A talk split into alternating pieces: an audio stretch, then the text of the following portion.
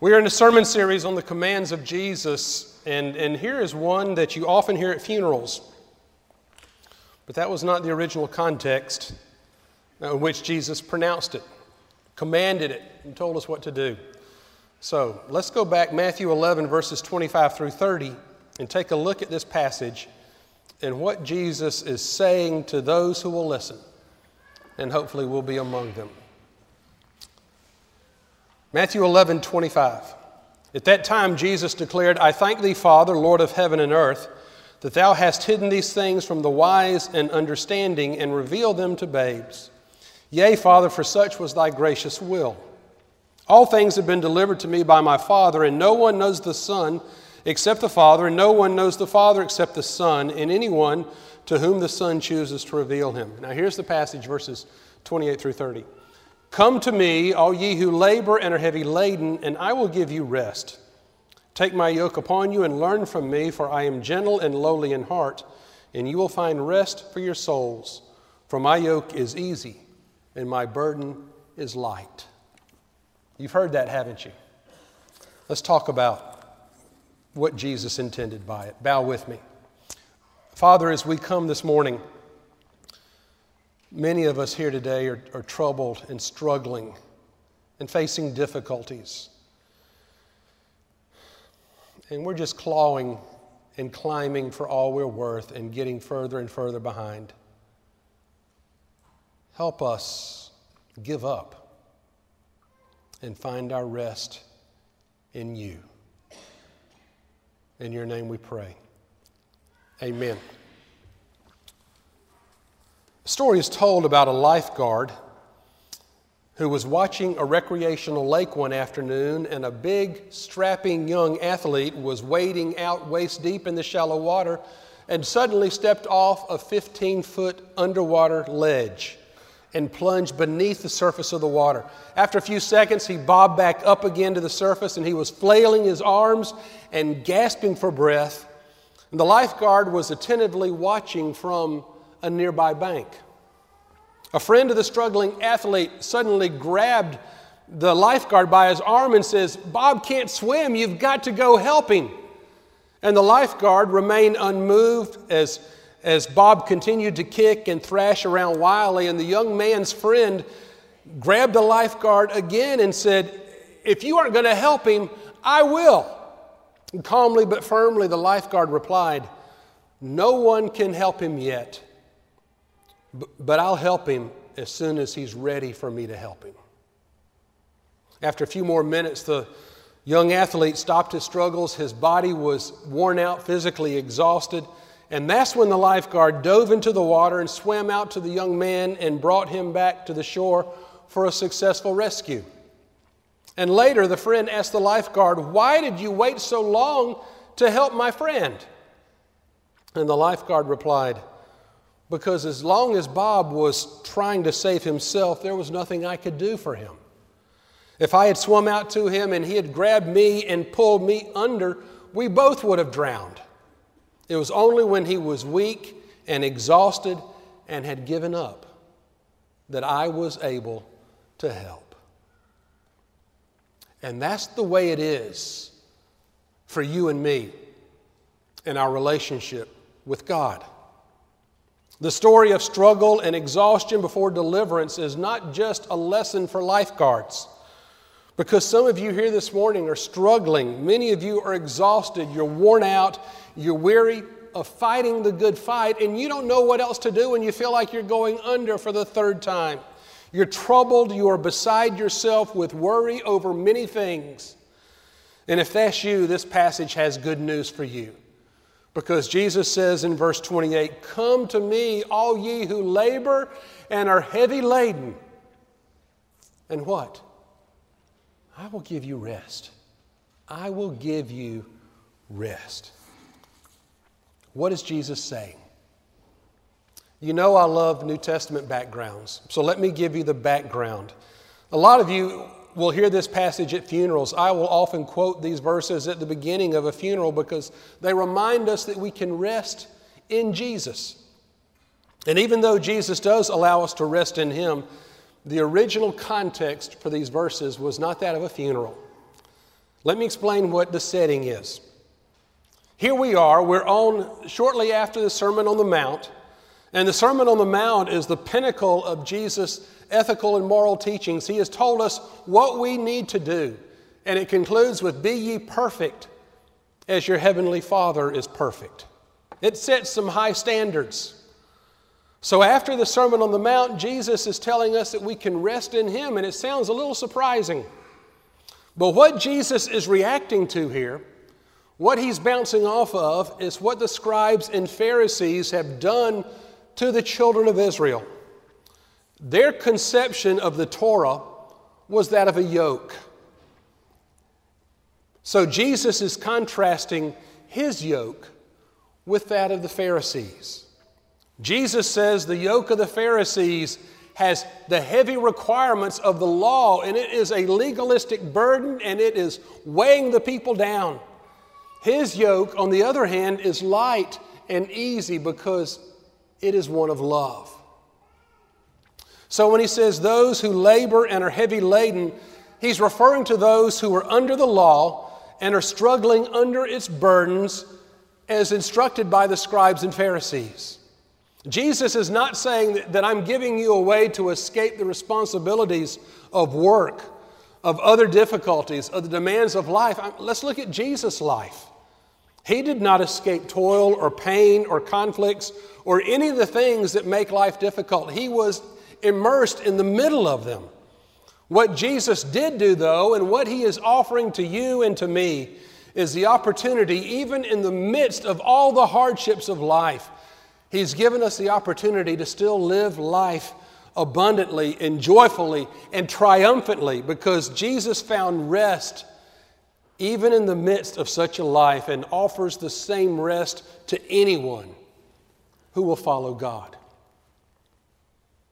This is not a way to try to please God. He's saying if you're working, if you're struggling, if you are burdened to try to please God, to try to earn your salvation, to try to receive God's blessing, you're weighing yourself down. And it is like just a huge weight on your shoulders, and you'll never be able to do it by yourself. That's what the scribes and Pharisees were teaching about the law of the Old Testament. You've got to do all these things to please God. Jesus, Jesus says, No. The yoke of my requirements are light and easy because it fits you, because it is motivated by love. The word for rest here, rest for your souls, the word for rest means to revive or refresh as from labor or from a long journey. Sometimes the word is referred to chains falling off your hands. You've, you've been shackled, you have been bound, and all of a sudden those shackles just fall off and you're set free. Sometimes it refers to a door that is partially open and, and suddenly it is swung wide open.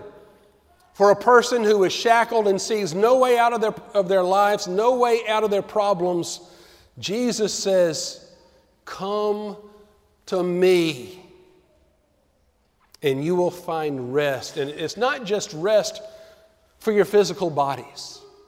If you're looking for a recliner to lean back in and prop your feet up on, following Jesus is not the way. It's not rest for your physical bodies, it is rest for your what? For your souls.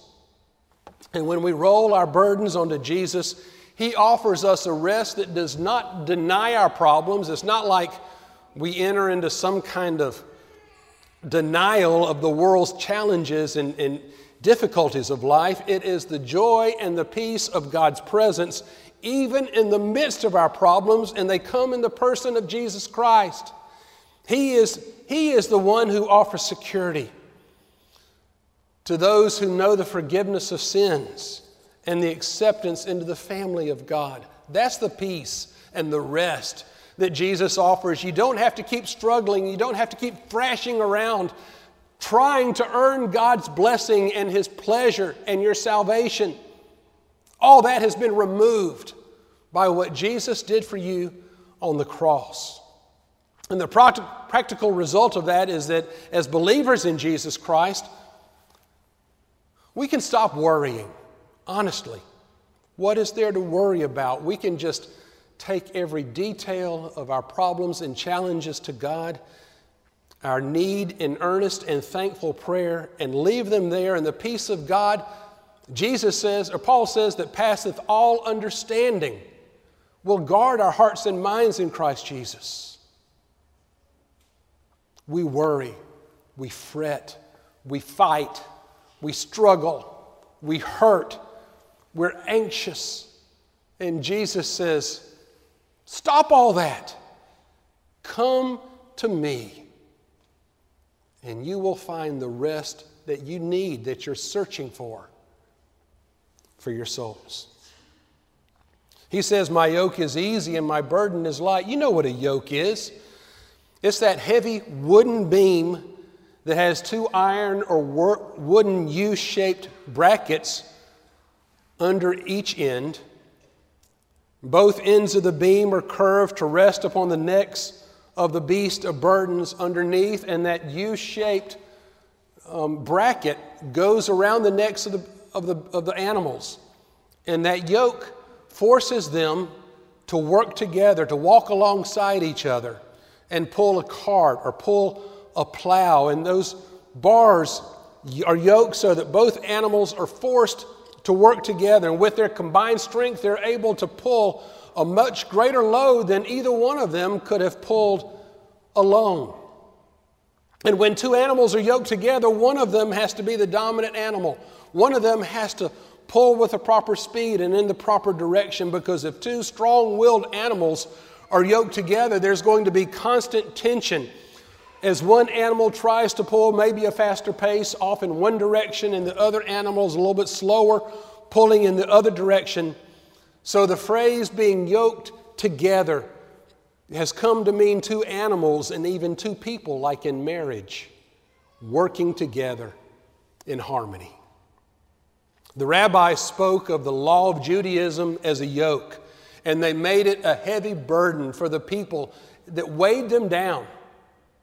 Jesus says, My yoke is easy and my burden is light. What does that mean? Well, the word for easy here in the Greek does not really mean easy.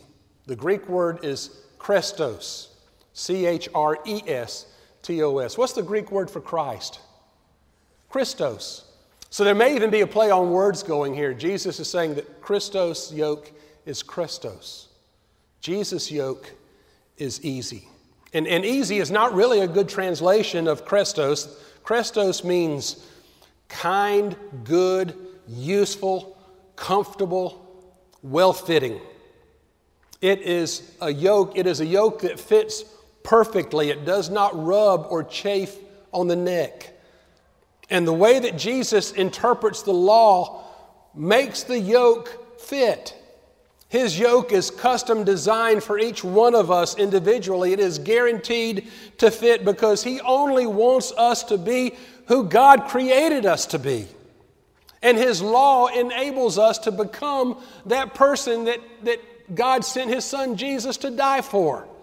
So, following Jesus is doing what you and I were created to do, it is the easiest, best fitting, most comfortable thing in the world to do, and obeying God and obeying His commands are the easiest, most joyful things for us to do because when God gives us commands, He does so out of love and in our best interests every time, and that's why it fits, and that's why it is comfortable. That's what Jesus' yoke being easy really means. But it's also light. And that word means it's not heavy, it's not burdensome. Incidentally, a yoke is made for two. There's no yoke for one. Uh, if, if one person is pulling by himself, it's just a collar. A yoke is made for two. So Jesus never places a yoke upon his disciple that he himself does not also bear and help shoulder the burden. When I was growing up, there was a discipleship ministry in our church called Yoke Fellows. And it introduced the concept that when someone was discipling another, they would be yoked together. And that's what Jesus offers us. And, and, and incidentally, when we are yoked with Jesus, He's not just pulling 50% of the load, He's pulling 99% of the load. And His strength becomes our strength when we acknowledge our weakness and our total dependence upon Him and His grace.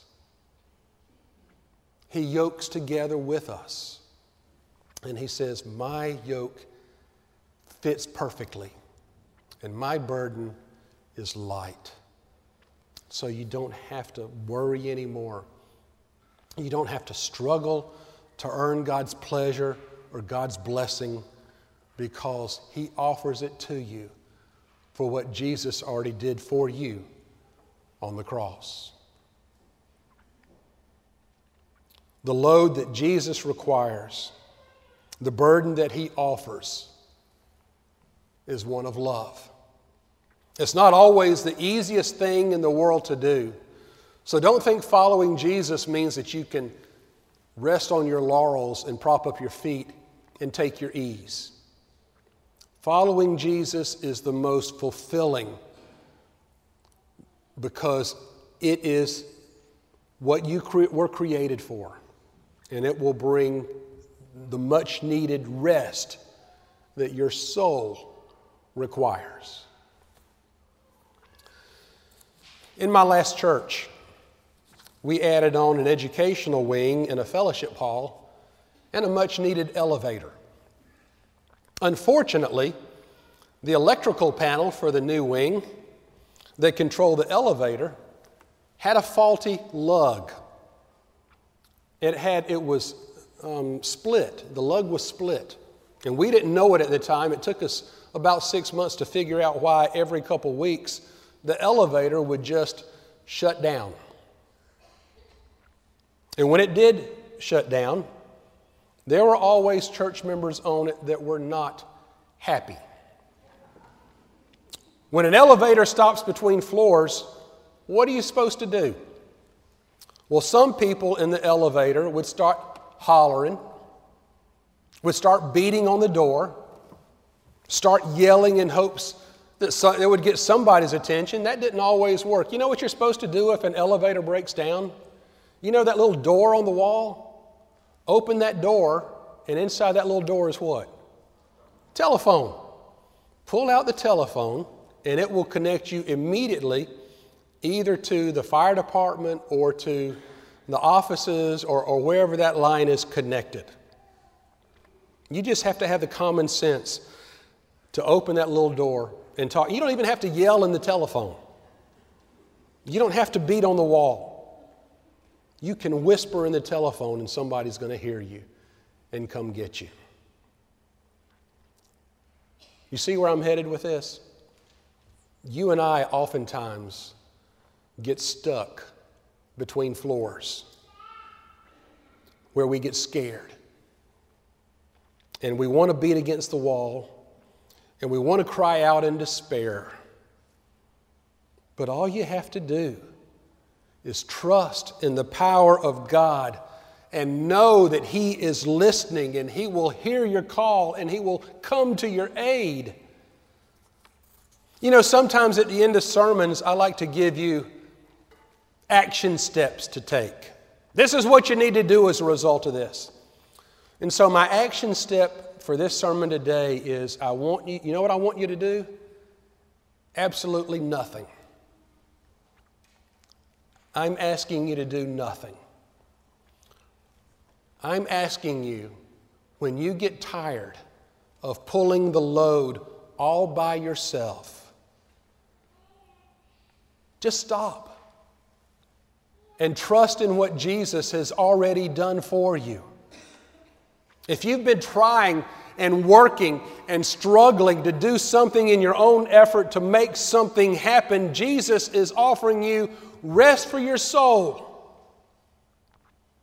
And that's what you need to do. Just say, Jesus, I can't do it anymore. I'm tired of, of fighting. I'm tired of trying to struggle. It's like quicksand. The more I try to do, the, sinker, the, the deeper I sink. And Jesus is saying, saying, just stop. Rest in me. and I will give you what you're needing. You don't have to worry. Give every detail to God. He will hear it and He will respond. So instead of laboring and being heavy laden to find your rest, you're free now to work out of your rest. Because now you know, based on your faith in Jesus, that you are already loved and completely forgiven and absolutely accepted by what God Almighty did for you through Jesus on the cross. As if you were His very Son, Jesus, you could be invited into His family and become heirs of the riches of God.